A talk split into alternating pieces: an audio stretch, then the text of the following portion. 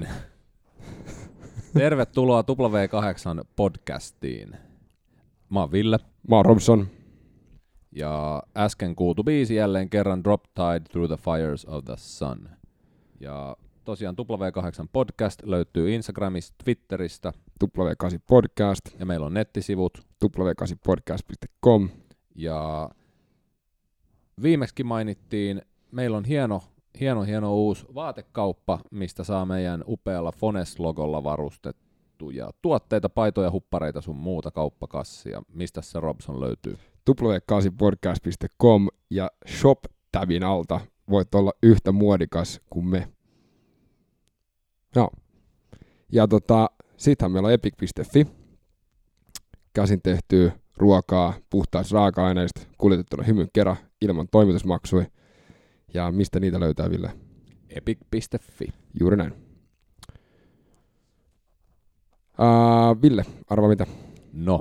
Meidän seuraava vieras kuvailee itseään omin sanoin seuraavasti.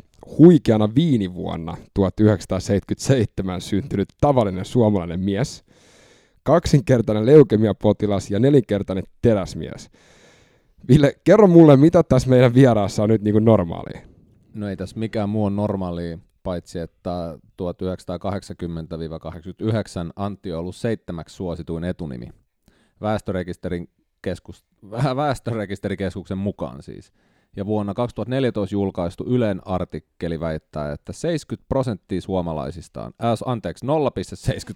0,70% on etunimeltään Antti, eli 35 543 kappaletta. Eli mun mielestä tähän ne normaalit asiat loppuukin. Tämä mies on myös syy, miksi triathlon on niin suosittu tällä hetkellä. Juuri näin. Ja tämä meidän vieras on myös hemmetin iso osa siitä, miksi mä hurailin vielä enemmän triathloniin, kun mä kuulin äijän tarinan. Ja edellinen vieraan, tämän nykyisen vieraan vaimokin kehui, että hän on syntynyt valmentajaksi. Eli tervetuloa Antti Hagqvist.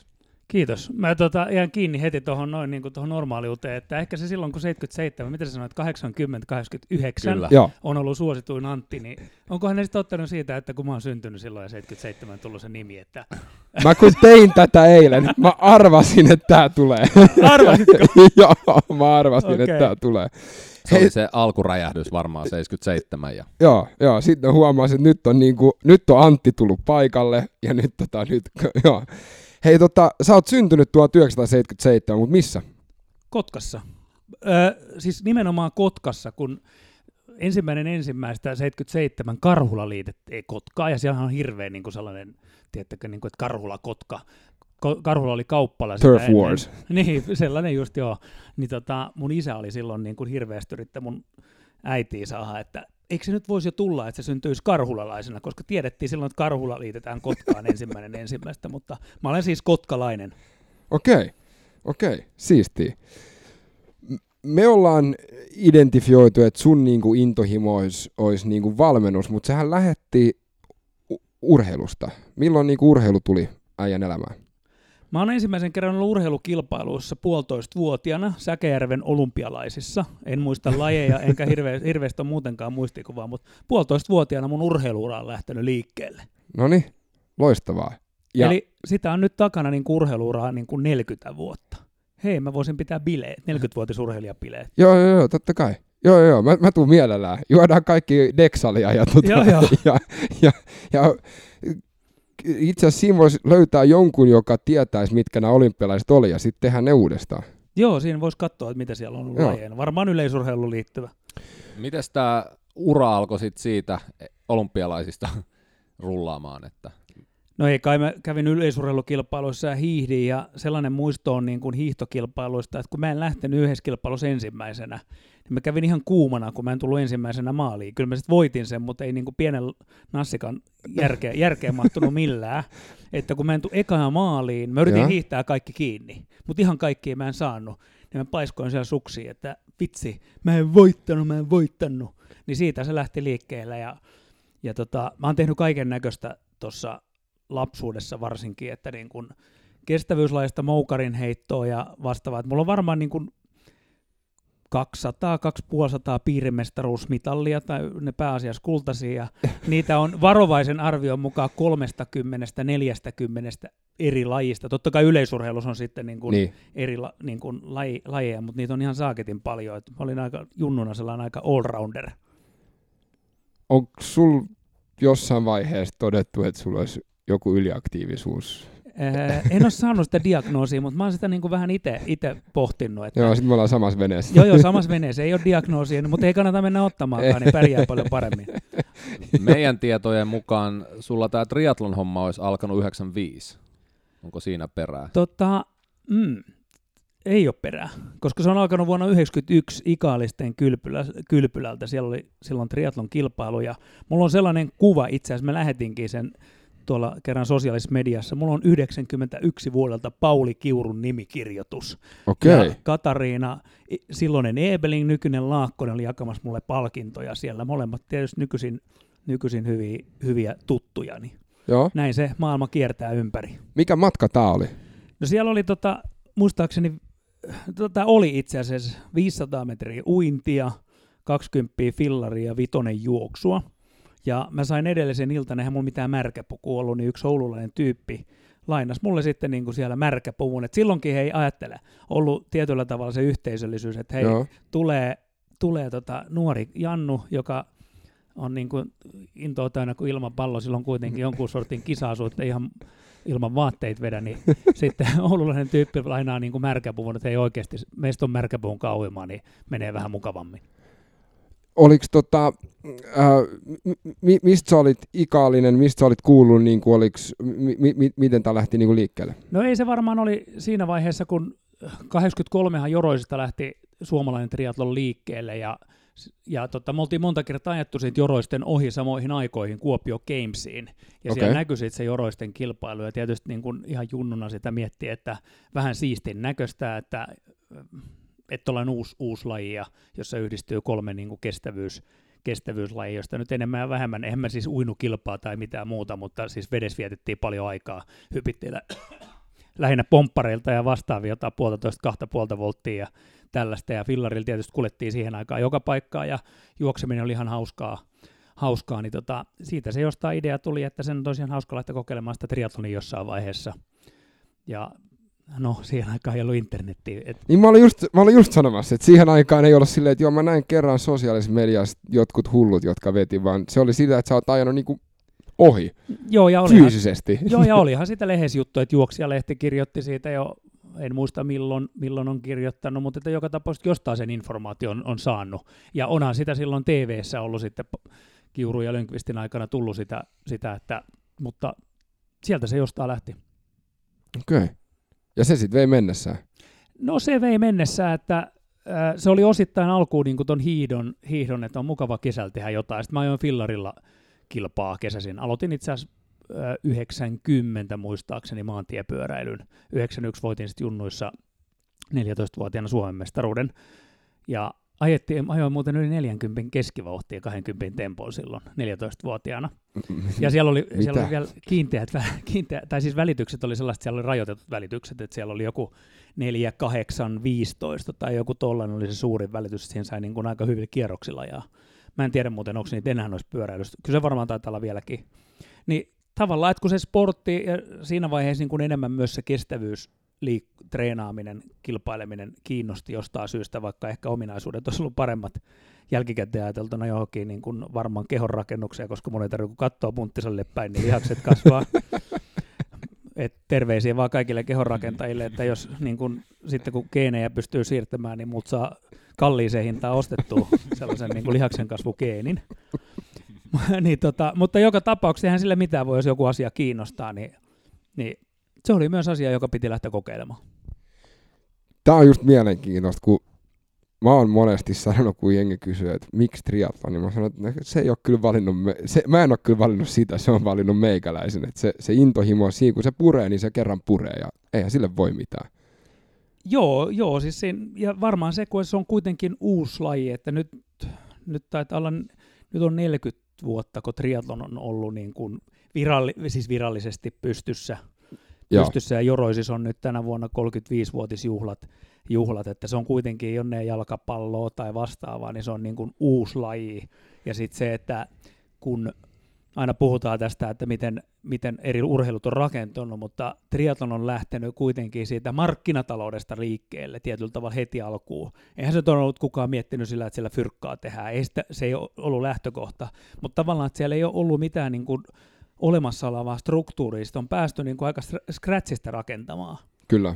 Niin se on tehnyt siitä, että sinne on pystytty, että no hei, tämä on ihan hölmöjä tehdä niin kuin tällaista hirveätä byrokratiaa, ja se, että just se yhteisöllisyys, mikä siellä on, niin kuin, ennen kuin yhteisöllisyys tuli muotia, niin se on ollut triathlonissa läsnä, ja sitten kun ne matkat on ollut pitkät, naisilla ja miehillä on ollut aina samat matkat, niin se on tehnyt sen, että siitä on niin kuin tullut, että toiset kilpailijat kunnioittaa toinen toisiaan, oot se niin kuin lihava tai laiha tai nopea tai hidas, rikas tai köyhä, niin kaikki on niin kuin samaa porukkaa, ja siellä ei niin kuin arvoteta, että hei, sä kuulut nyt Robson eri kategoriaa, kun sä menet vaan niin kuin tällaisia ja tällaisen. Antti, sä oot tässä kategoriassa ja sitten on täällä. Et kaikki on niin kuin samoja triatlonisteja ja kaikki kunnioittaa toinen toisiaan. Joo, ja toi on niinku magee, koska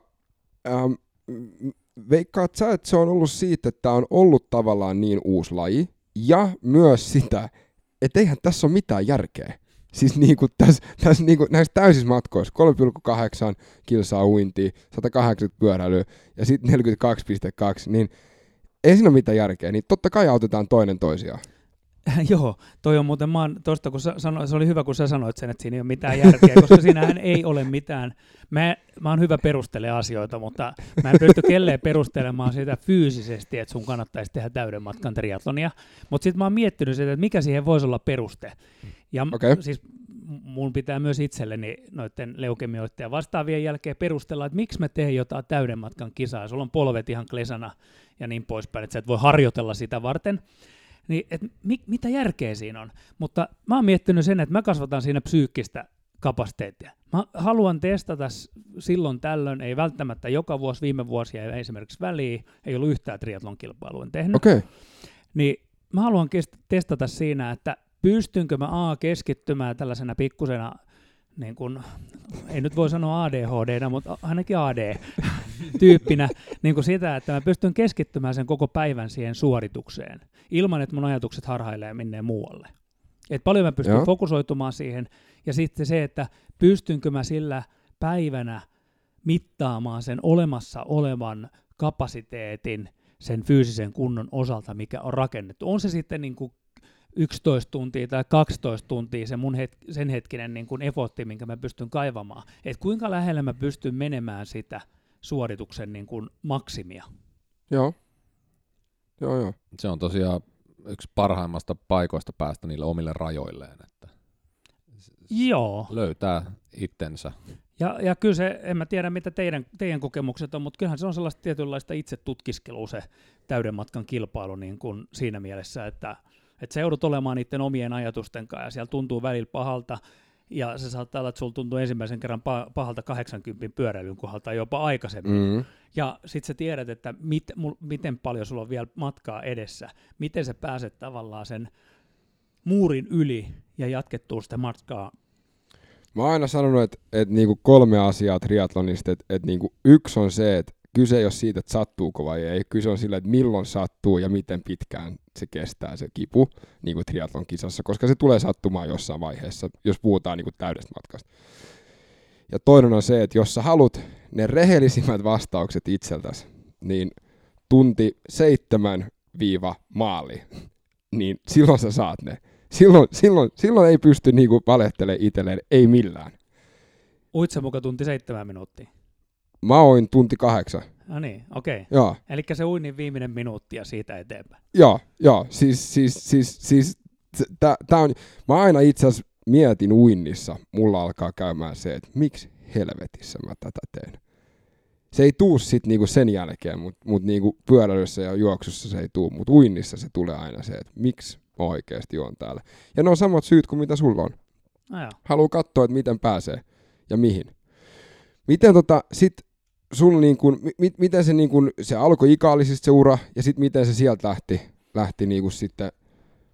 No siitä on mä en muista niitä, tietysti ensimmäisen kisan muistaa, että se tapahtui Ikaalista, mutta sitten silloin kävi tulemaan triathlon kilpailulta, kun Pauli oli silloin aika lailla pinnalla ja kävi niin kuin tekemään Havaijilla kovaa tulosta, niin sitten niitä kilpailut kävi tulemaan enemmän.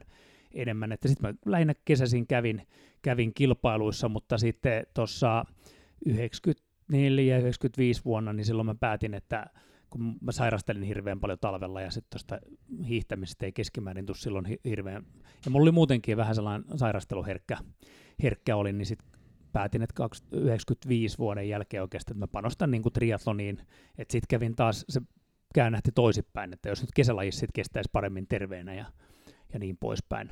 Et silloin 95 vuodesta mä kävin niin kuin sit panostamaan triathlonia, että tavoitteena oli päästä sitten olympialaisiin, kun ne 2000 Sydneyssä oli ensimmäisen kerran, mutta en päässyt.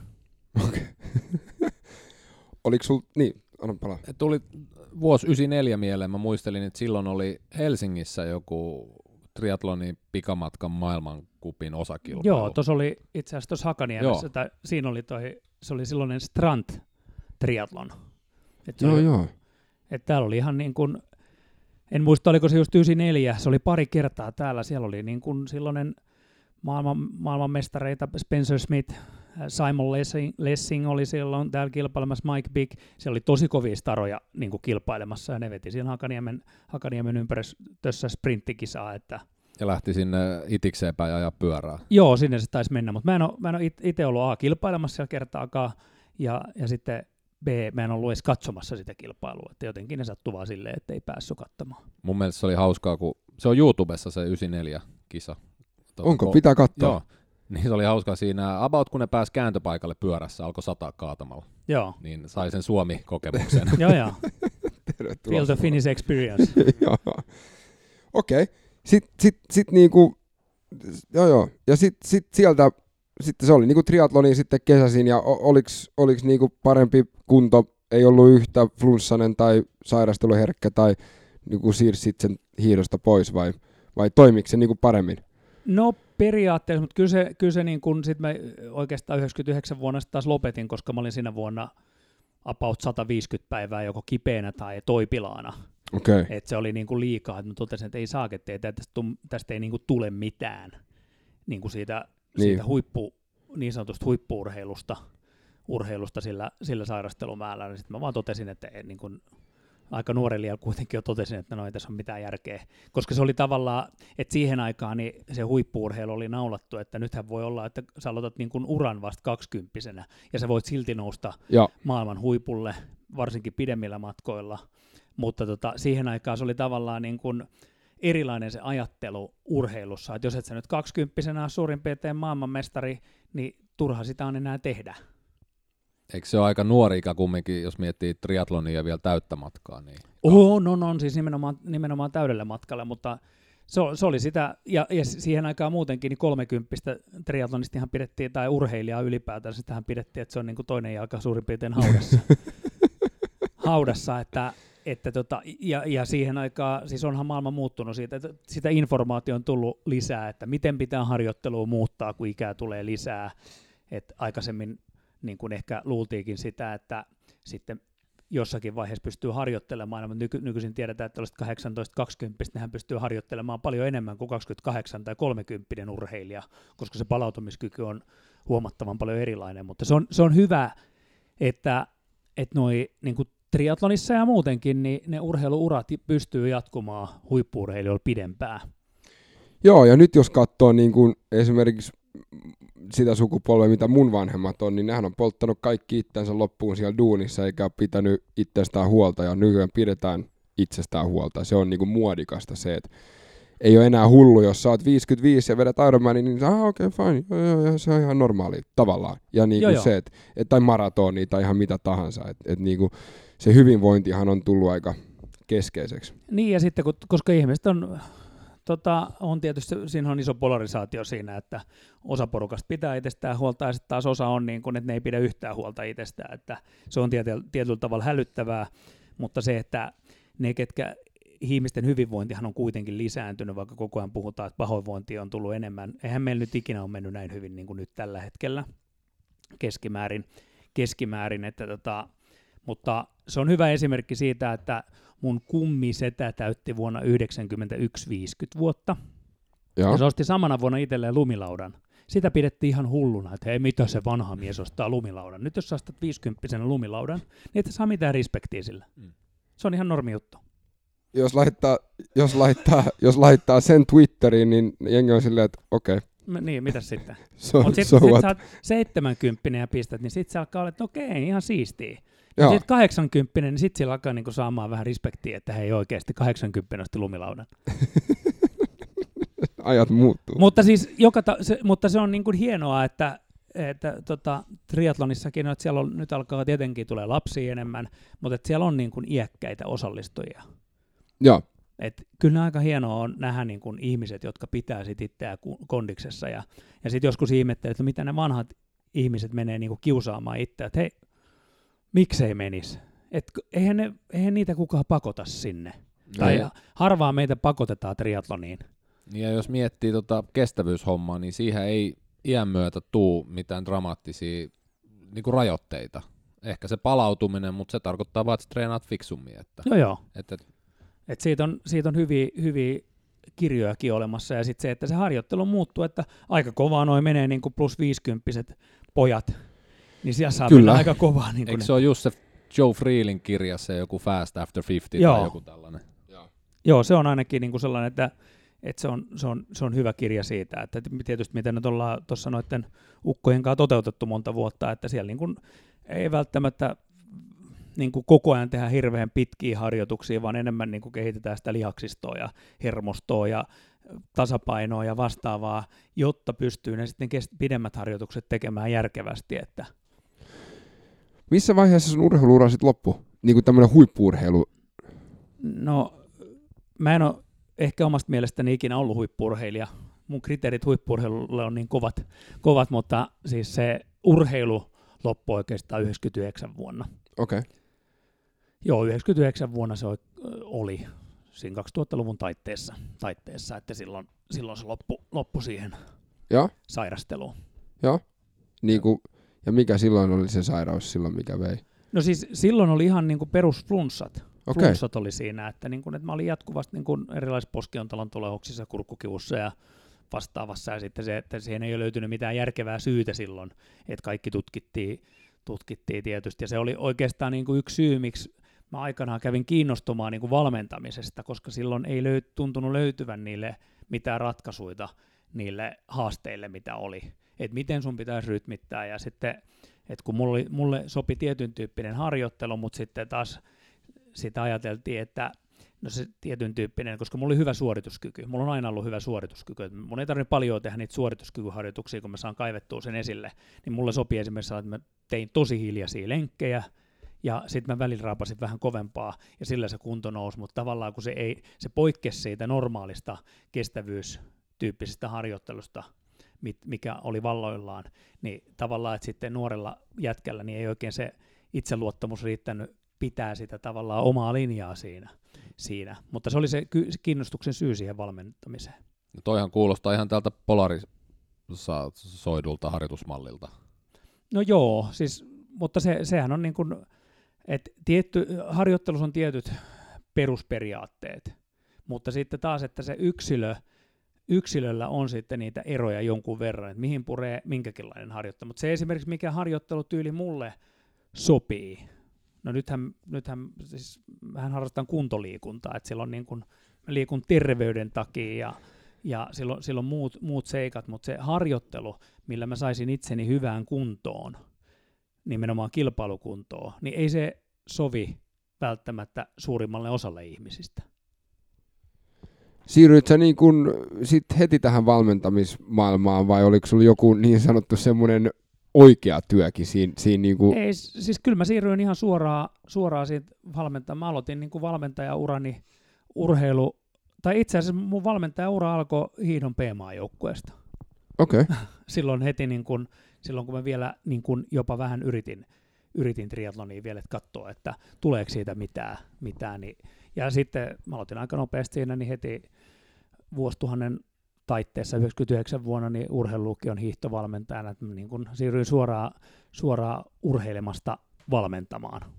että aika nuori jätkä pistetään niin kuin kuitenkin aika kovia saappaisia, mutta ei se silloin niin kuin pelottanut. Mutta kyllähän mä naurannut monta kertaa jälkikäteen, että vitsi, että silloin on ollut viisas. Nykyään on helvetin paljon tyhmempi. Onko se sitten niin kuin, mikä niin kuin siinä valmennuksessa kiehtoo? Mikä, niin kuin on se, mikä saa sut niin kuin nousemaan sängystä joka päivä silleen, että niin nice, nyt on valmentaminen? No, siis tähän olisi hienoa vastata, että ihmisten auttaminen, mutta siitähän siinä on kysymys. Siis valmentamisessa on kysymys auttamisesta. Ja tähän itse asiassa en tiedä vastaaksi sun kysymykseen, mutta joku kysyy, että onko se miten niin kuin hienoa se on, että joku Ristomatti on menestynyt vaikka, tai silloin kun Tiina kilpaili, että Tiina voitti Ironmania ja vastaavaa, että mä sanoin, että ei se anna, se on ihan sama niin kuin voittaako maailmanmestaruuden vai voittaako niin kuin, saako joku ihminen, joka ei ikinä kuvitellut, että se vetää vaikka täyden matkan triatlon, niin saattaa mulle ihan tasan yhtä kovat kiksit. Se, että se ihminen onnistuu. Juuri näin. Että se, niin kuin sen onnistumisen näkeminen on se kaikkein kovin juttu siinä valmentamisessa. Sä oot valmentanut sun omaa vaimoa. Joo. Te ootte vielä naimisissa. Joo, ainakin tänne lähtiessä. Et Tiina lähti aamulla tuonne Lahteen, että ei se ainakaan vielä ilmoittanut mitään. Se on varmaan erilaista. No on se tietyllä tapaa joo. Et siinä on helposti se riski, että ne tulee niin kuin ne valmennusasiat. Tai siis se, että se ei ole meillä ehkä ollut niin iso, koska niin Tiina kuin minä, niin me ollaan tavallaan se urheilu on ollut ihan lapsuudesta asti niin keskeinen osa sitä elämää. Että se ei ollut sellainen niin kuin tavallaan irrallinen asia siitä, niin se ei ole ehkä meillä ollut niin iso haaste tuossakaan tilanteessa. Mutta onhan se tietyllä tavallaan siitä, että jos sä annat palautetta tai Tiina sitten, niin kuin tiedätte jossain kilpailutilanteessa tai väsyneenä, niin urheilijahan saattaa niin kuin antaa ihan niin kuin sellaista suoraa feedbackia, sehän ei tarkoita mitään välttämättä. Ja siihen on valmentajana tottunut, että se tulee joskus niin kuin kiehahtaa yli ja se menee toisesta korvasta sisään, toisesta tulos ja sitten ihmiset tajuaa sen, mutta onhan se nyt totta kai eri tilanne, että jos on niin kuin jossain vaiheessa tyttöystävä, mutta sitten myöhemmin myös vaimo antaa sellaista palautetta, niin se on äkkiä niin kuin se, että siinä menee ne rajat vähän sekaisin, mutta ei se nyt ole oikeastaan ollut mikään. Et enemmän se on ollut ehkä kuitenkin, siis niin kuin mä uskon, että se on Tiinan uran kannaltakin ollut ehkä niin kuin parempi vaihtoehto, että koska mä oon sitten pystynyt olemaan mukana siellä. Joo, siinä näkee niinku sen jokapäiväisen ja siinä saa niinku ne tärkeät pienet niinku huomiot, mitä sitten ei normaali, tai niinku semmoinen valmentaja, mikä on sit menee omaan kotiin ja urheilija menee sitten toiseen kotiin, niin se on mielenkiintoinen setti. Joo, ja ei se välttämättä kaikilla toimia, niitähän on nyt, mutta onhan niitä hyviä ja huonoja esimerkkejä siitä, että perheenjäsen, en nyt tarkoita just miestä, mutta niinku perheenjäsen valmentaa niin. Varmasti tällaista isä-poika kautta tytär-valmennussuhdet on paljon. No sitä on, että mä kauhulla, kun meillä on 7-vuotias tytär, että mä pelkään sitä, että toivottavasti se ei käy hiihtämään, toivottavasti se innostu triatlonista. Mutta toisaalta mä oon kauhuissaan siitä, että nyt se on innostunut ratsastuksesta. Sehän on, melkein yhtä kallis kuin triatlon. Joo, siis, ja sitten se, että se on saaketin vaarallista. Sehän on paljon vaarallisempaa kuin pyöräily. Mm. Ja sitten se, että just siinä niin kuin miettinyt, että, joo, että jos se innostuu sitä todenteolla, niin ei tarvitse miettiä, että minne rahansa pistää. Joo, ja toisin kuin pyörään, niin hevosta pitää myös ruokkia. Että. Joo. Pyörään riittää, niin kuin, tai no ehkä se olisi parempi hoitaa niitä pyöriä paremmin kuin minä, että mä en ikinä niitä pese ja sitten että niistä pääsee kuitenkin helpommalla huolella noista pyöristä, kun sit hevosta pitää harjata käsittääkseni. Joo, me ollaan nyt mun mukavuusalueen tai tietoalueen ulkopuolella. Mä voin muutaman vuoden päästä kertoa hevosistakin. Joo, tervetuloa takaisin. Mutta olen itse asiassa raveissa käynyt katsomassa muutaman kerran sitä, ja sitten mä tein veikkauksia siitä, että niin kun, ei mulla ollut hajuakaan mitä niistä hevosista, mutta etukäteen pystyi katsomaan vähän, minkälainen askel niin hevosilla oli. Niin siinä pystyi aika hyvin näkemään, että miten ne tulee sijoittumaan. Siis siitä hevosten juoksutekniikasta. Okei, me saadaan ihan uusi kuulijakunta kohta, kun me aletaan puhua raveista. Joo. Uusi tulonlähde. Annette Toto-vinkkeitä. Tervetuloa Toto 75. Mutta mitä kaikkea sä oot valmentanut? Niin kuin hiihtoa ja niin kuin triathlonia? Ja... Hiihtoa, triathlonia, amerikkalaista jalkapalloa, siis Korschin Michaelia.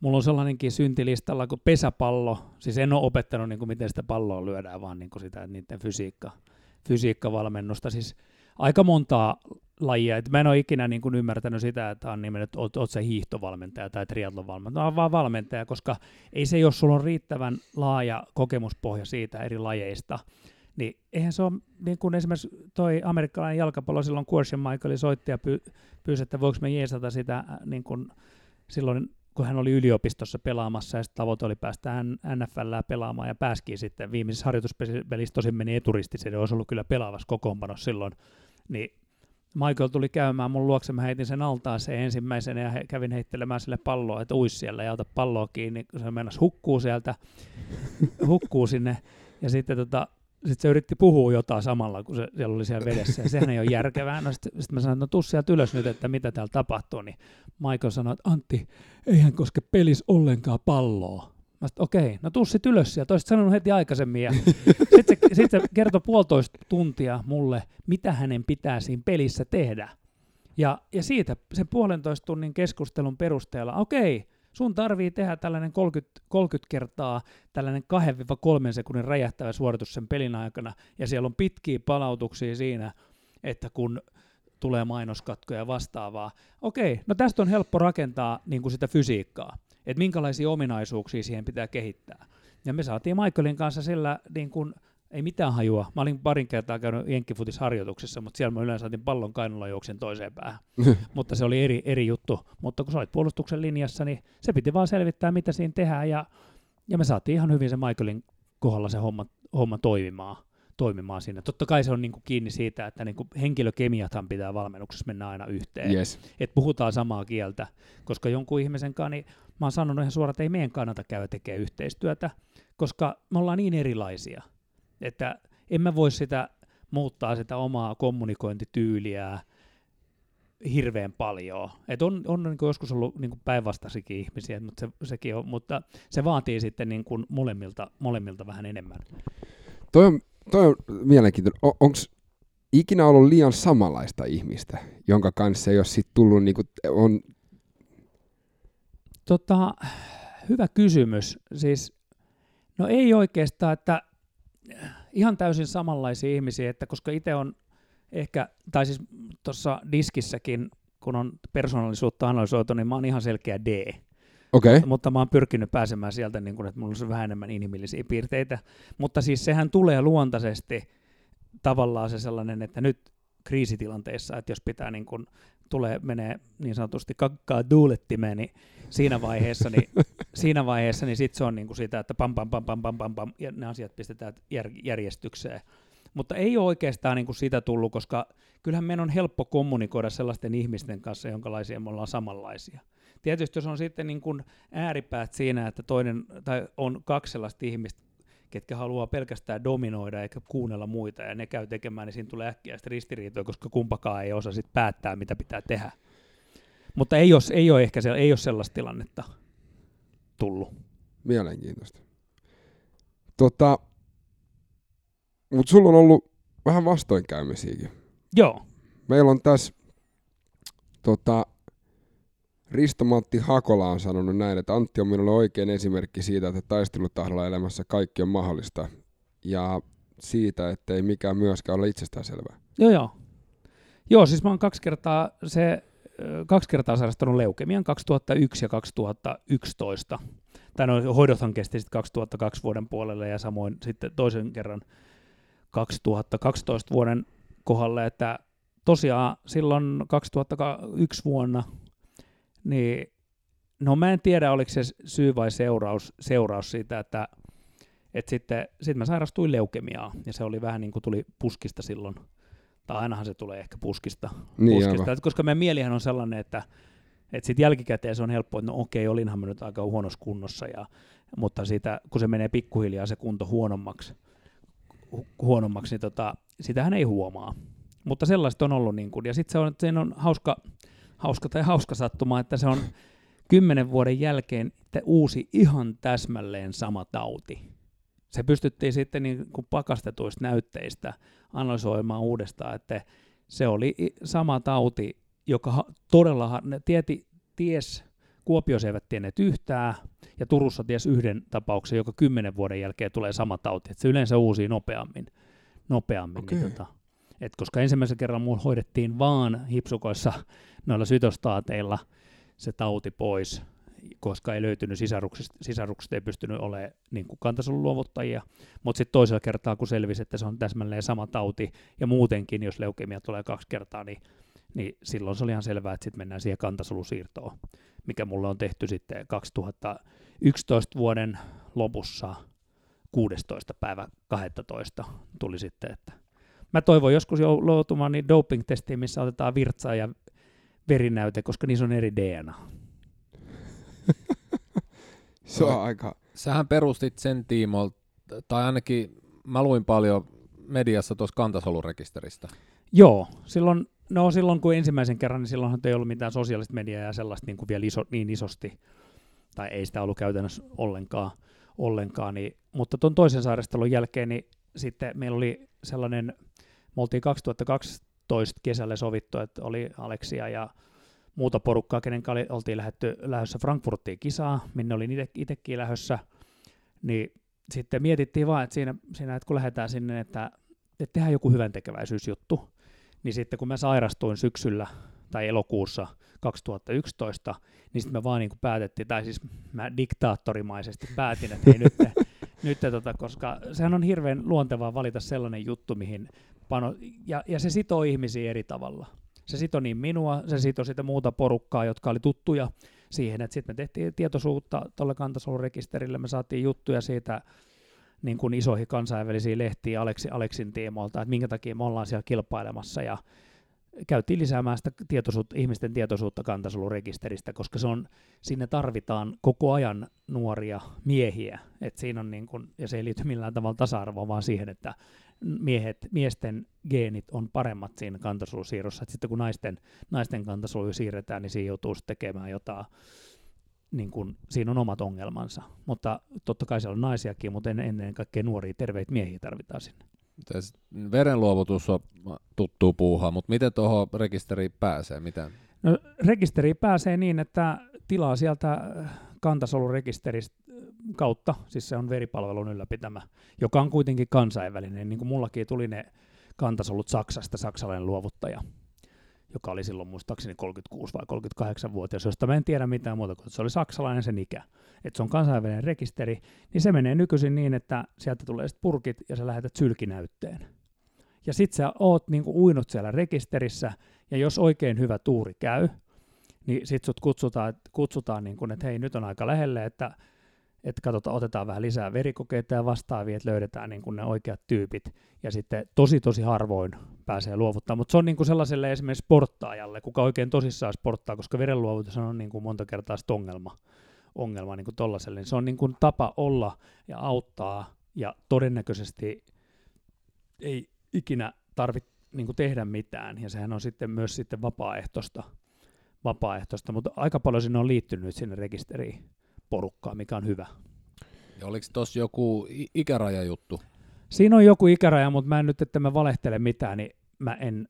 Joo, no pitää tsekkaa netistä. Joo, siis netistä löytyy sieltä kantasolurekisteri.fi, taitaa olla se osoite, koska se oli aikaisemmin Luudin rekisteri, mutta Luudin sana, niin kuin ihmiset sekoitti sitä hirveän paljon, että ne luotetaan tuolta selkärangasta, mutta siis, ja se sitten aikaisemmin sitä kerättiin nimenomaan tuolta luuytimistä ruiskulla, mutta nykyisin se on, niin kuin, se on paljon yksinkertaisempi se toimenpide. Annetaan sellaista valkosolukasvutekijää nahkanalle ja seuraavan päivän mennään vähän niin kuin dialyysin tapaiseen laitteeseen, joka kerää niitä sieltä luuytimistä verenkierron mukaan lähteneitä kantasoluja. Ja sit se on ihan samanlainen se kantasolusiirto, kun tehtäisiin niin kuin verensiirto. Joo. Eli ei siinä ollut mitään... Niin kuin, se pistetään ihan normaalisti tuosta kanyylin kautta verenkiertoa, ja sitten sieltä verenkierrosta hakeutuu ne uudet kantasolut sinne luuytimeen, ja sitten se aikanaan käynnistää sitten sen niin kun, tuotannon. Eli sieltä se tuhoaa sitten, koska sitä on heikennetty sitä omaa niin kuin noilla sytostaateilla tapettu se oma kantasolukko, niin sitten se valtaa se uusi kantasolukko sen tilan. Joo, me tehdään näin, että me laitetaan meidän linkit tähän veripalveluun ja siinä on aika niin kuin helppoa, että tässä on semmoinen vihreä nappi kun liity ja siinä mä oon kuullut sut Tres Bonesis aikoinaan Heppu Pentin järkkäämässä setissä, niin silloin mä oon kuullut sun tarinan ekaa kertaa ja se ei ollut vaikeaa. Kamat tuli himaa ja sit kun osaa vaan oikein tähdätä siihen kuppiin ja näin, niin kyllä se siihen niin kuin menee, että ei siinä ole mitään. Joo, se on simppeli ja se on koko ajan helpottunut, että nykyisin se on sylkinäyte mun käsityksen mukaan, että miten se tapahtuu.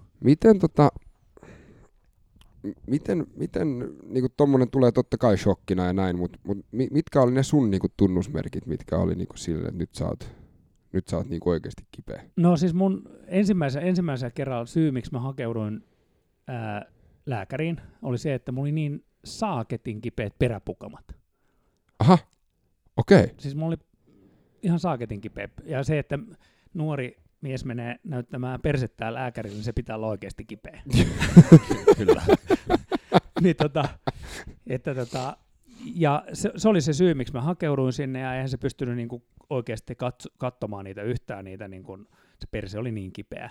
Ja sitten sit otetaan verikokeet, ja sitten siitä meni, se soitti sitten iltapäivällä ihan perusverikokeiden jälkeen, että hei, nyt täällä on, niinku, se on tosi alhaiset niinku hemoglobiiniarvot, tosi alhaiset valkosoluarvot, ja silloin se sanoi suoraan, että no hän ei nyt suoranaisesti epäile mitään leukemiaa, no, mutta hän pistää sinut tuonne, niin kuin silloin asuttiin Kuopiossa, Kyssille, että niin kuin hematologialle, että niin kuin semikiireellisen lähetteellä, ja sitten mä katsoin, että mitkä on leukemia, kaivoin sisätautien kirjat esille ja kävin katsomaan ja totesin saman tien, että vittu, nämä kaikki oireet ja veriarvohommat menee ihan yksi yhteen, ja sitten mä hoidin itseni vähän nopeutetusti sinne Kyssille. Hoidin tietysti kaikki asiat niin kuin kuntoon sitä ennen, koska mä niin kuin tavallaan varauduin etukäteen, että sieltä niin kuin siinä tapauksessa pahimpaa mahdolliseen uutiseen, ja menin sitten sinne, ja jo sitten samana päivänä, kun se homma selvisi, samana päivänä alkoi sytostaattihoidot, että se oli niin kuin nopeata toimintaa.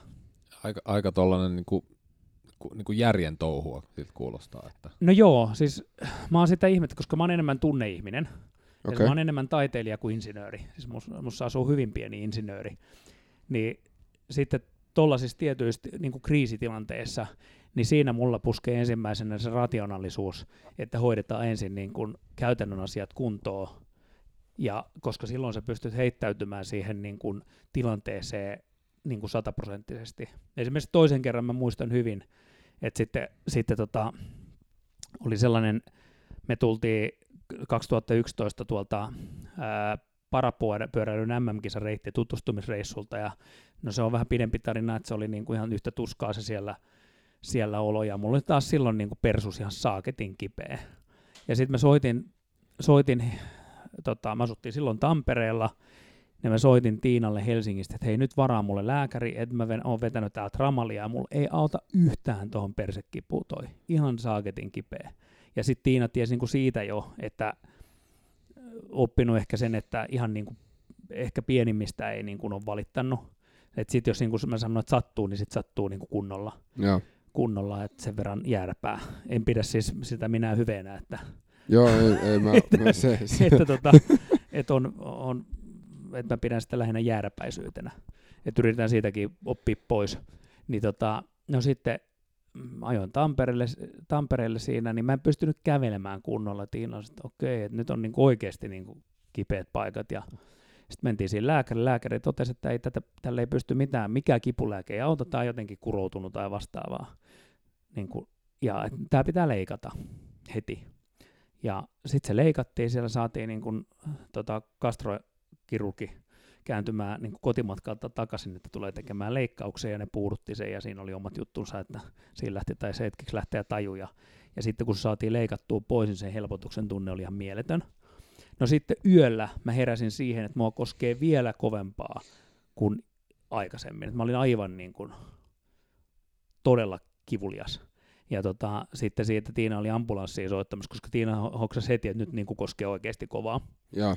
Mutta mä en suostunut siihen ambulanssiin, vaan mä sanoin Tiinalle, että nyt sä lähdet heittämään mulle. Mä istuin auton etupenkillä persemeno suuntaan päin ja huusin kivusta aina silloin, kun, niin kun joku pomppu tuli. Mutta Tiina sai sitten puhuttua niin hyvin siellä ensiavussa, että mä pääsin suoraan sinne sisätautiosastolle, ja siellä oli niin kuin, että tietenkin sä oot ihan saaketin kovassa tuskissa, niin sä olet niin kuin, että hei, antakaa nyt jotain lääkettä, niin multa kesti ihan saaketin kauan, niin kun mä sain mitään lääkettä okay. Kun mä menin sinne jossain sortsit jalassa, niin ne luuli, että joku narkki on tullut tänne hakemaan niin kuin annostaa, mutta tietenkin otti verikokeet ja vastaavat. Sitten kun mä sain joskus 4-5 tunnin odotuksen jälkeen ne verikoetulokset, ja se lääkäri tulee kertomaan niitä tuloksia ja kertoo, että sun hemoglobiini on 80 ja leukosyytit 0,2 tai jotain vastaavaa, niin siinä vaiheessa niin kun se tuli vähän silleen, että niin kun täällä olikin vähän jotain vakavampaa, niin siinä vaiheessa niin mä kirosin 20 sekuntia ja sitten mä sanoin, että nyt, että nyt tehdään näin ja näin, nyt soitat Kuopioon ja tilaat sieltä ne paperit ja nyt vauhtiin ja sitten näin. Että sitten kävi tulee ohjetta lääkärille, ja sitten sen jälkeen, kun se oli hoidettu, niin sitten mä pistin sieltä puhelimella kaikille, peruin seuraavat ainakin parin viikon tapaamista, pistin niin kuin vaan ihmisille viestin, koska se oli muistaakseni sunnuntai, ja mulla olisi ollut alkanut kaikki duunijuttuja, ja sitten taas seuraavalla viikolla mä peruin ne kaikki, ja sitten sen jälkeen mä soitin Tiinalle, ja kävin niin kuin, että mä pystyin keskittymään siihen sen jälkeen siihen sairastamiseen. Ja se on niin kuin normaalitilanteessa mulle täysin, niin kuin, en mä toimi niin, että se, niin kuin se rationaalisuus on, vaan enemmän se on sellaista niin kuin ylätason hommaa, mutta tollasissa. Toi on mielenkiintoista, koska normi-ihminen, niin kuin useimmiten hän jengi on silleen, että ei, että mä roikun kiinni tässä esimerkiksi duunissa, että se on se, mikä antaa mulle niin kuin sen mutta sä oot niin kuin pystynyt keskittyä siihen sairasteluun, ja se on niin hyvä. Mutta siis se on ero, koska siinä, että sulla ei ole tuossa vaihtoehtoja, koska ei ne päästä mua sieltä pois. Okay. Koska niin kuin siinä vaiheessa mulla oli CRP jo 250, kun mä olin siellä sairaalassa. Okay. Eli sulla ei ole mitään mahdollisuutta lähteä normi sieltä. Ihmisellä on alle 5, eikö se näin ole? Joo. Eikö 9 ole joku perusflunssa? Joo. Siis, mutta siis oli korkea, sitten se nousi vielä korkeammalle ennen kuin se tulemus saatiin rauhoittumaan, niin.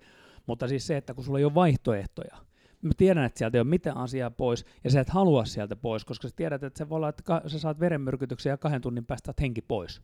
Et silloin sä, niin kun, sä nautit siellä, nautit, mutta se sairaala on ainut paikka, jossa sä haluat olla, koska se on ainut paikka, mikä pitää sinut hengissä. Et siellä ei niin kun kysytä sitä, että no haluat sä nyt lähteä käymään tässä kotona ennen kuin ne aloitetaan, vaan sä oot siellä sairaalassa. Ja sitten mä olinkin 6 viikkoa siitä ihan yhtä putkea sairaalassa. Ensimmäisen hoitojakson. Onko sen jälkeen, kun sä nyt tervehdyit niin kun tästä ja näin, niin oot sä silloin pannut isomman vaihteen silmään vai niin kun, millä tavalla sä oot niin kun reagoinut? Koska me katsottiin eilen sun listaa näistä niin kun sun, jos puhutaan niinku saavutuksista, ja on kirjailija, on valmentaja, sä oot niinku Finntriathlon Iron Coachin koko tää niinku setti, niin onko siitä laitettu isompaa vaihdetta silmään? No en mä nyt tiedä, onko se nyt tietoista isomman vaihteen silmään pistää. Ne on asioita, joista mä tykkään, että totta kai välillä niinku päivät on pitkiä ja niin poispäin, mutta se on asioita, joita mä haluan tehdä. Et se ei ole pelkästään niinku työtä, vaan se on niinku, se ei ole fanaattista. Mä en koe olevani missään asiassa fanaattinen, mutta intohimoinen mä haluan olla.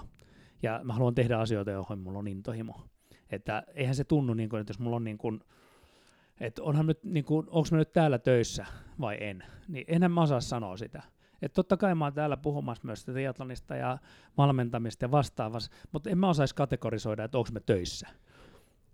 Tai sitten jos mä oon viime viikon lopun olin Vierumäellä niin kuin tehtiin live-lähetyksiä ja vastaavaa siellä ja kaikkea muuta, niin, niin kun, se on erilaista sitten kuin se niin kun johtamisen kehittämisen valmennus, mitä nyt ehkä eniten työkseni teen niin et ne, niin kun, en mä osaa sitä ajatella.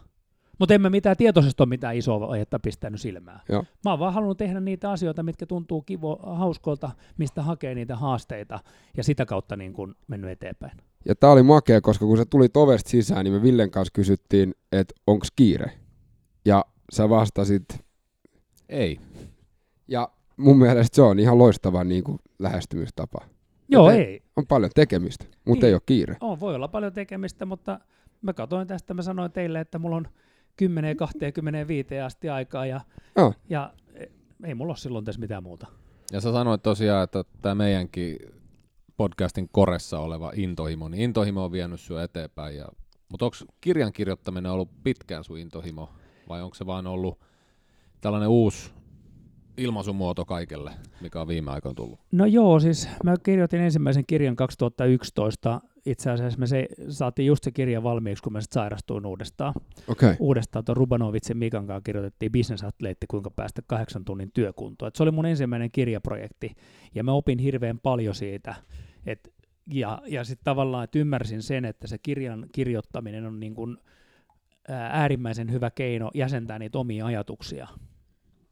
Niin, että se on niinku itseterapeuttista tavallaan. No, ei nyt välttämättä, en mä sitä ehkä itseterapeuttisena puhuisi, vaan se, että niin kun sä kirjoitat kirjan, koska mehän voidaan nykyisin somea pistää kaikennäköistä, mutta me voidaan myös poistaa niitä. Me voidaan keskustelussa puhua mitä tahansa, no nääkin jää tonne, että kaikki, että kyllähän siitäkin niin kun on, niin kun tavallaan voi luokalla jäädä, että jos me jotain hölmöä puhun, niin siitä on se joku Twitterin kohu, mutta niin kuin se, että kun sä kirjoitat kirjan, niin se on siinä painettuna ja sä et voi mitään. Sä joudut tavallaan miettimään, että mitä sä voit kirjoittaa sinne, mitä sä oot, ja miten, kun sä oot kirjoittanut jonkun väitteen, jotka ei välttämättä ole aina todellakaan mitään tutkittua, vaan no niin kuin yhteen kirjaan kirjoitettiinkin, että tämä pohjautuu 40% tieteeseen, 40% kokemukseen ja 20% on arvausta ja intuitio. Niin että jos sä kirjoitat jonkun väitteen sinne, niin sun pitää olla valmis vastaamaan siihen väitteeseen siitä, kun ihmiset sitä kysyy. Sulla pitää olla perustelut siihen. Ja se auttaa jäsentämään esimerkiksi, koska niin kuin vaikka kapasiteettijohtajan menestystekijäkirja, mikä on niin muutama vuosi sitten kirjoitettiin, niin sehän on myös keino niin kuin tehdä sitä työtään, koska sitten kun sit lukee sitä ihmiset sitä kirjaa, niin sitten ne haluaa, että hei, me halutaan meidän tänne yritykseen halutaan, että tuut pistämään asioita kuntoon tänne ja saadaan tätä hommaa eteenpäin, että siihen se liittyy. Missä vaiheessa toi Finntriathlon tuli kuvioihin ja niin kuin, missä vaiheessa se niin kuin oli se setti, mitä niin kuin alettiin? No siis Finntriathlon on ollut periaatteessa mun elämään tavalla tai toisella, niin kun se en muista milloin on ollut ensimmäisen kerran Joroisissa kilpailemassa, mutta oikeastaan 2005 oli se, että kun Tiina oli silloin MM-kilpailuissa 3. Yes. Ja oli niin kuin edellisvuonna aloittanut ammattitriatlonistin uran niin kuin omien loukkaantumisten ja mun sairastumisen jälkeen niin kuin sai sitten vauhin päälle ja mä sanoin, että anna mennä vaan, että mä niin kuin supportaan niin paljon kuin pystyn, niin sitten 2005 Joroisissa ei ollut kilpailu ollenkaan ja triatlon harrastaja oli niin vähän, että ne tunsi kaikki henkilökohtaisesti. Ja sitten 2005, kun niitä kisoja ei ollut ja sitten kun tietenkin toi triatlon on ollut sellainen, että siellä piti aina yhteistyökumppanit etsiä itse, että sieltä ei tullut mistään valtiolta mitään urheilijapalkkaa tai vastaavaa, vaikka se oli MM3, niin piti lähteä miettimään, että no miten sitä voidaan rakentaa, koska eihän triatloni näkynyt silloin mitään. Et sä voinut niin kuin se, että Tiinan rinnuksessa lukee joku mainospaikka, miten se oli perinteinen, niin kuin, että sun kumppanit näkyy tuossa rinnuksissa, niin lähdettiin miettimään, että no miten tässä voisi tehdä, koska me oltiin saatu kuitenkin Tiinalle kumppaneita, mutta ne perustui enemmän siihen, että niillä tarjottiin sisältöä, eli siellä käytiin jo auttamassa sitä firmaa esimerkiksi noihin liikkumiseen liittyviin asioihin, mikä on vasta nyt tullut niin kuin enemmän, koska meillä ei ollut mitään muuta mahdollisuutta. Siellä oli intohimo siihen tekemiseen, mutta piti keksiä jotain uutta, koska ne perinteiset keinot ei toiminut. Ja 2005 sitten päätettiin, että 2006 on kilpailut, ja lähdettiin sitä niin kuin porukalla siellä tekemään, ja hirveät niin kuin tavoitteet siihen, että mitä niin kuin tehdään. Ja mä muistan, että 2006, kun mä sanoin sitä ääneen kun melummin niin kuin pistää aina, että pistetään niin kuin kova tavoite, koska silloin niin kuin sitä kohti on hyvä lähteä kulkemaan, se pitää niin kuin sen mielen virkeänä. Niin 2006 kilpailuissa oli 123 osallistujaa, mikä on hirveän paljon, niin sitten kun mä sanon kovaa ääneen sen jälkeen, että 2010 vuonna Joroisissa rikotaan kaikkien aikojen osallistujaennätys ja 2013 rikotaan 1000 kilpailijan raja, niin sillä vähän naurettiin. No mutta siis sehän on niinku parasta boostia hulluille ihmisille, että sulle käydään soittamaan suutaa siitä asiasta. Ja sitten siellä oli riittävän ennakkoluulotonta porukkaa, joilla oli niinku sopivasti vikaa päässä, että ne ei antanut niinku, siis vika ei tarvitse olla iso, kun se on päässä, mutta tiedän. niin no sä sen tiedät vähän liiankin konkreettisesti, mutta hyvä. Me nauretaan muuten aika pahoilla asioilla. joo, ei. Mutta ei se on ihan fine. Mutta sehän on ihan, siis huumorihan on ainoa tapa, millä pääsee eteenpäin. Joo. Tai siis se on yksi äärimmäisen hyvä tapa. Niin. Mutta siis joka tapauksessa siellä oli riittävän ihmisiä, jolla ei ollut riikaa niin kuin painolastia siinä, että olisi ollut jossain urheilujärjestöistä ja vastaavissa, koska me jouduttiin miettimään, että miten me käydään markkinoimaan triathlonia, miten me käydään triathlonia myymään. Meillä ei ollut mitään muuta taskussa, kun saaketin reikä. Siellä ei ollut yhtään fyrkkaa. Me ei voitu käydä mainostamaan sitä normaalia tapaa. Me käytiin käytännössä yksi ihminen kerrallaan haastamaan niin kuin sopivia tyyppejä niin kuin triathlonin pariin. Ja me haastettiin sellaisia ihmisiä, ketkä niin kuin, vähän niin kuin tykkäsivät, että tässä olisi vähän haastetta. Ja sitten sellaisia ihmisiä, kellä on se sidosryhmä ympärillään. Että ne ei ollut sellaisia, että käytiin haastamaan ihmisiä yksi kerrallaan. Että se oli niin kuin, että me saatiin se orgaaninen kasvu liikkeelle. Ja sitten jossain vaiheessa, kun se kasvoi, niin totta kai niin kuin se pikkuhiljaa lähtee menemään ja ihmiset sitten niin kuin käy kertomaan toisille, että voi vitsi, mä kävin tekemässä puolimatkan triathlonia ja näin. Ja sitten sä saat vähän sellaisen niin kuin sankarin maineen siitä ja näin poispäin. Että nykyisinhän se on niin kuin, että mistä tietää, että ihminen harrastaa triathlonia. No kyllä se sulle kertoo. Niin, ei sitä tarvi arvata, kun se kertoo sen sulle. niin vähän tähän tyyliin ja sitten, että onhan siinä ollut tuuria mukana, mutta siinä on ollut myös hullua tavallaan yrittämistä ja intohimoa siihen tekemiseen. Ja mietitty sitä, että mun rooli on ehkä enemmän ollut niin kuin kautta, tietysti alussa joutui tekemään, tai ei joutunut, vaan pääsi tekemään kaiken näköisiä asioita. Sitten jossain vaiheessa multa kiellettiin, että Antti, että sä et koske vasaraa ja sä et niin kuin tee mitään niin kuin oikeasti, koska ne oli ihan hirveän näköisiä, kun mulla on peukalo keskellä kämmentä. Viime kesänä mä muuten suoritin sellaisen, mä pääsin raksamulkkujen ryhmään, josta mä saaketin ylpeä. Sä tulit viime vuonna Joroisissa kertomaan mulle, että mä oon tänään järkkäämässä. Sä olit helvetin ylpeä. Nyt me tiedetään, miksi sut tulee vihdoinkin päästetty niin sanotusti siihen. Ja Tahkolla mä sain sitten sen niin kuin todistuksen siitä. Okay. Ja siitä tehtiin, tietenkin otettiin kuvat, mutta niin kuin se, että mun rooli on sitten sen ihan alkuvuosien jälkeen ollut enemmän sellainen, että sellainen pellepeloton, että miettinyt, mitä nyt niin kuin tulevaisuudessa tehtäisiin ja miten me saadaan uusia ihmisiä mukaan. Ja onko tämä se sun taiteilija? Onko tämä se sun niinku taiteilijasielu, mikä niinku haluu tänne? On. Ja sitten se, että niinku noi palauttaa sitä aina maanpinnalle, että niistä mun ideoista toteutetaan noin 10%. Ja niistä noin 10% sitten onnistuu. Et kun ihmiset sanoo, että hei, teillä on hirveän hyvin kaikki onnistumista, ei se ole tullut, niinku, enemmän me ollaan mokattu kuin niinku onnistuttu. Mutta onnistumista näkyy useammin. Et ne mokaukset, mitä tehdään, niin nehän ei näy niin kuin ihmisille. Mutta se, että ei se, kyllä se niin kuin, siinä on vaan se kaava, että... Ja tuuri on makea juttu, koska mitä enemmän tekee, sitä enemmän tuuri sulle yleensä on. Niin, se on just näin. Et mun ajatus on enemmän se, että mä teen niitä niin kuin nyt teki, niin totta kai niin kuin kesällä, kun nyt tuotiin tuo Ironmanin Lahteen, niin onhan siinäkin kaiken näköistä tekemistä. Mutta enemmän mietin jo vuotta 2019-2020, plus myös siitä eteenpäin olevaa aikaa, että mitä silloin voidaan tehdä, että sitten niin kun toi niin kun Tiinat ja Juusot ja Joonakset ja kaikki muut tämä niin kun organisaatio, ketkä on niin kun tekee sitä oikeasti niitä asioita siellä, niin niillä meinaa välillä mennä hermot, kun mä tuun niille kaikkein kiivaimman hetkellä kertomaan, että no mä tunnistan sen nyt nykyisin aika hyvin, että missä vaiheessa kannattaa mitäkin uutta asiaa nostaa, kun on tiedätkö, hands on koko ajan niissä asioissa, niin sitten toinen tulee kertomaan, että hei, mä oon miettinyt vuodelle 2020, tehdään tällä tavalla, että Antti nyt hiljaa, turpa kiinni, nyt ei ole oikea aika. Oliko toi Levin kisa sitten sun idea täysin? Ei. Mitenköhän se Levin tarina meni? Sieltä Leviltä oltiin yhteydessä että voisiko sinne järjestää jotain, ja sitten me nyt aika nopeasti todettiin, että tässä voisi olla järkeä. Tai siis ei olisi järkeä.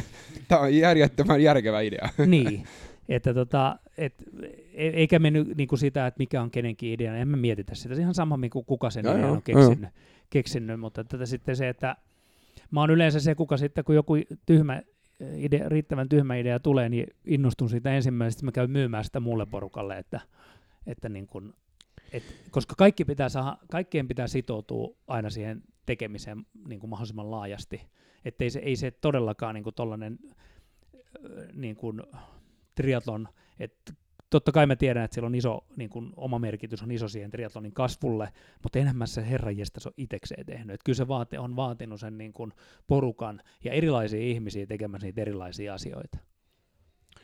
Joo, ja se on niin kuin se tiimihän on se niin kuin kaikesta tärkein siinä, ja mun mielestä se on semmoinen, mitä huomaa noissa Finntriathlonin kisoissa, että siellä kaikki on, niin kuin, kaikki on sitoutunut siihen, ja sitten kaikilla on hauskaa, ja kun kaikilla järjestäjillä on hauskaa, niin silloinhan kaikilla osallistujillakin on. Joo, ja sitten se, että kun ihmiset aina niin kuin miettii sitä, että mitä kaikkea siellä on, niin se on ihan älytön lista, mitä siellä niin kuin, just oli pakko postata kuva siitä, ja todellakaan mulla ei ole niin kuin osaa aika arpaa siihen, että sieltä tajuttiin sellainen, että ruoho voi syttyä palamaan, kun se on kuivaa, leikattu, ja sitten, että katalysaattorit voi sytyttää sen, niin, niin kuin mulla ei ole hajuakaan sellaista, että sellaista voisi tapahtua, mutta sitten taas meillä on niin kuin organisaatiossa Kutvosen Juuso, niin jo sanoi, että se pitää ehdottomasti niin kuin kastella tai jotain muuta, mutta ei ihmisellä tule niin kuin mieleenkään, että siellä on tällaisia ongelmia, mitä pitää torjua, koska siellä oli aamulla 6 aikaa kisa-aamuna,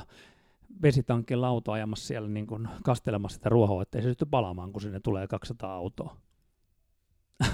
Niin, tuollaista ei välttämättä tosiaan etukäteen mieti. Joo, en mä. Mutta sen takia se on hyvä, että siellä on ihmisiä, ja siellä on ihmisiä, kello on erilainen osaaminen. Osa osaa rakentaa ihan saaketin hyvin, osaa helposti miettiä, ja sitten taas niin kuin se, että ei sitä, jos osaat rakentaa, niin se tarkoita sitä, että ne olisi sellaisia välttämättä niitä innostajia. Ja sitten jokainenhan meistä aina miettii, että se oma rooli on kaikkein tärkein, mutta siis se, että se ymmärrys siitä ja meillä se vuoropuhelu toimii siitä hyvin, että niin kun, porukka ymmärtää sen, että mun tehtävä on siellä, koska se on luonnostaan itsellä, että mä käyn kuvaamassa siellä ja niin kun fiilistelemässä ihmisten kanssa, koska silläkin on oma roolinsa. Totta kai. Mutta sitten jos ei siellä käytännön asiat toimi, niin se ei hirveästi auta, että siellä on joku kalua fiilistä, jos sitten niin kun järjestelyt kusee. Nimenomaan.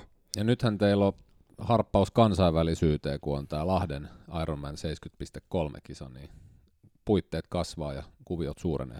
Joo, että sinne on tulossa iso porukka, ja siellä on taas niin kuin uudet niin kuin haasteet, jotka on otettu positiivisesti vastaan, ja eikä me siitäkään niin kuin mietitty pätkääkään, että pystytäänkö me siihen, ja kun Ironman otti meihin yhteyttä, niin sanoi, että me tullaan Suomeen, jos Finntriathlon on järjestämässä sen. Niin kyllähän nekin olisi kannannut ja käynyt katsomassa noita tapahtumia, tiesi, että siellä niin kun perusasiat toimii ja se, että on luotu sellainen buumi ja riittävästi osallistujapotentiaalia siinä. Niin. Miten kysyttiin tuossa eilenkin, kun tämä Tiina oli täällä, niin mikä on ollut se isoin niin kun kulttuurishokki tavallaan tämän niin kun Finntriathlonin ja sitten Ironmanin niinku erolla, mikä niinku siinä on ollut semmoisia, mitkä on niinku yllättynyt positiivisella tavalla? No, positiivisella tavalla, niin no, mähän ajattelin, niin kun, että mun ajatus oli se, että se myydään täyteen vuorokaudessa. Yllätys se. Metallikan keikka. Joo. Mutta siis en mä nyt ollut siihen todellakaan pettynyt, mutta mä niin kuin sanoin, että se pitää olla tavoite, että se myydään loppuun vuorokaudessa. Että tavallaan siinäkin nostettiin se rima. Ja siis olihan se nyt niin kuin tietyllä tavalla sit yllätys, että oho, koska uusi maa Ironmanille, uusi paikka, ei ole aikaisemmin ollut niin kuin kisaa siellä, niin Ironmanissakin oltiin ihan ihmeessä, että mitä hittoa, että mitä täällä tapahtuu. Että on niin kuin kuukaudessa täynnä tai 1,5 kuukaudessa lisäpaikkojen kanssa. Paikkojen kanssa. Ja sitten se, että Ironman-brändihän on niin kuin maailman arvokkain osallistuvien tapahtumien brändi. Ja jos brändiarvoa mitataan, koska sen omistaa kiinalainen Wanda Gruppi, niin sen brändihän on tunnetumpi kuin yhdenkään suomalaisen yrityksen brändi tällä hetkellä maailmassa, vaikka niin kuin Pohjois-Amerikassa. Että totta kai se on niinku Supercellia ja tällaisia, niinku, mitkä tunnetaan globaalisti, mutta Nokia tunnetaan huonommin varmasti kuin Ironman. Niin tavallaan se, että se on ollut tietyllä tavalla, että löytyy niitä yrityksiä, jotka ymmärtää sen brändin ja sen yhteisön arvon niin kuin esimerkiksi oman brändinsä tukena. Et se on ollut niin kuin, että siinä on hirveästi duunia vielä, että me saadaan niin kuin ne ymmärtämään, että esimerkiksi vaikka joku Kiinan markkinat tai Pohjois-Amerikan markkinat, se, että sä pystyt käyttämään sitä Ironman brändiä ja että sä oot osa sitä niin kuin yhteisöä, niin et siinä on vielä duunia, että tietyt yritykset ymmärtää se, että kannattaa niin kuin lähteä tekemään yhteistyötä, koska me tehdään aina strategista yhteistyötä, että kumppanit, mitä me tehdään Lahdessa, niin ne on niin kuin strategista kumppanuutta ja me mietitään niiden kanssa, tehdään sisältösuunnitelmat ja vastaavat niin mutta se on ollut yllätys, että siellä on niin kuin löytynyt sit niin kuin sellaisia firmoja, kun on lähdetty sitä tutkimaan, jolla on pitkä itse asiassa tausta tuohon triatoniin. Joo. Esimerkiksi vaikka Nokian renkaat, joka on niin kuin siis tapahtumaan on viralliset nimeltään Nokian tai jos Ironman 70.3 Finland, niin Nokian renkailla on ollut 20 vuotta. Tänä vuonna on 20 vuotta niillä on ollut Hakkapelitä triathlon, joka on niiden kansainvälinen henkilöstötapahtuma. Okei. Ja sitäkään ei ole hirveän moni tiennyt. No ei kyllä. Ei. Ja se, että se on ollut Nokian renkaiden kulttuurissa 20 vuotta triathlon. No onhan sillä pohjalle hyvä rakentaa yhteistyötä. On niin kuin mieletön suomalainen laadukas tuote ja brändi, joka niin kuin tarvii tavallaan sitä kansainvälisesti sitä boostausta. Mutta kun sulla on se kulttuuri siellä, niin sillä pohjalla on ihan törkeen hyvä rakentaa sitä yhteistyötä. Koska se, että jos on valmis kulttuuri, tai sitten jos ei sitä valmista kulttuuria ole, niin sitä kulttuuria pitää lähteä luomaan. Mm, nimenomaan. Että se on niin kuin, että tuossa just yksi mahdollinen tuleva kumppani, niin mä sanoin että tuun nyt käymään kisoissa, että kun sä et ole ikinä käynyt kisoissa, niin kuin Lahdessa. Sä oot, miksi hän tulisi sinne? Mä sanoin, että tuu katsomaan, että kannattaako meidän käydä tekemään yhteistyötä. Kiinnostaako sua? Ei vaan siis niin kuin se, että se oli kyllä kiinnostunut siitä yhteisöstä, mutta tuu katsomaan, että onko se nyt oikeasti, onko se yhteisö sellainen. Sitten vaan sanoi mulle puhelimessa, että sä oot varmaan ensimmäinen myyntimies, joka on sanonut, että tuu katsomaan ensin toi juttu, että kannattaako meidän tehdä yhteistyötä. Mä sanoin, niin, kun jos me lähdetään tekemään yhteistyötä, niin teidän pitää uskoa siihen 100%, koska muuten se ei ole yhteistyötä. Mä sanon, että ei me haluta mitään sponsoreita, vaan me halutaan yhteistyökumppaneita, joiden kanssa me käydään sitä dialogia, että miten te voitte hyödyntää parhaalla mahdollisella tavalla tämän tapahtuman, siihen liittyvän imakon, mitä kaikkia kampanjoita me pystytään tekemään yhdessä niin, että te saatte niin kuin hyvän roin sille hommalle. Ettei se ole vaan sitä, että lyödään nyt tänne logot ja lätkät ja näin, ja sitten lähdetään rahaa ja okei, kiitos, sitten lähetetään lasku, vaan se, että niin kun, myös niin kun positiivisesti haastetaan niitä kumppaneita tekemään sitä niin kun, duunia sen eteen. Me ollaan, Ville, yleensä loppuun otettu semmoinen, mitä sä haluat mainostaa, mutta mä luulen, että se tuli tässä kysymys niinku vastattu ihan niinku orgaanisesti. Kiitos. Ihan siis sikasiistii. Meillä on tästä mitä tunti 10 minuuttia tiukkaa höpötystä takana, niin tähän on hyvä pistää stoppia ja laitetaan meidän perusbiisi soimaan. Ja elikkä Drop Tide Through the Fires to the Sun. Ja sen tahdittamana me sanotaan moido ja kiitos Antti. Kiitos. Kutsusta. Ei mitään. Laitetaan kaikki linkit kantasolurekisterin Finntriathlonin ja haastetaan vielä kaikki tulla messiin Ironman 70.3 Nokian Tires Lahteen 30. kesäkuuta. Ja kilpailuhan ei enää pääse mukaan, mutta tulkaa katsomaan, niin voit tulla. Ei nimenomaan katsomaan, siis joo, se on sitä siis mitä. Tulkaa kokemaan se niin kuin elämässä. Kiitos. Kiitos. Moido.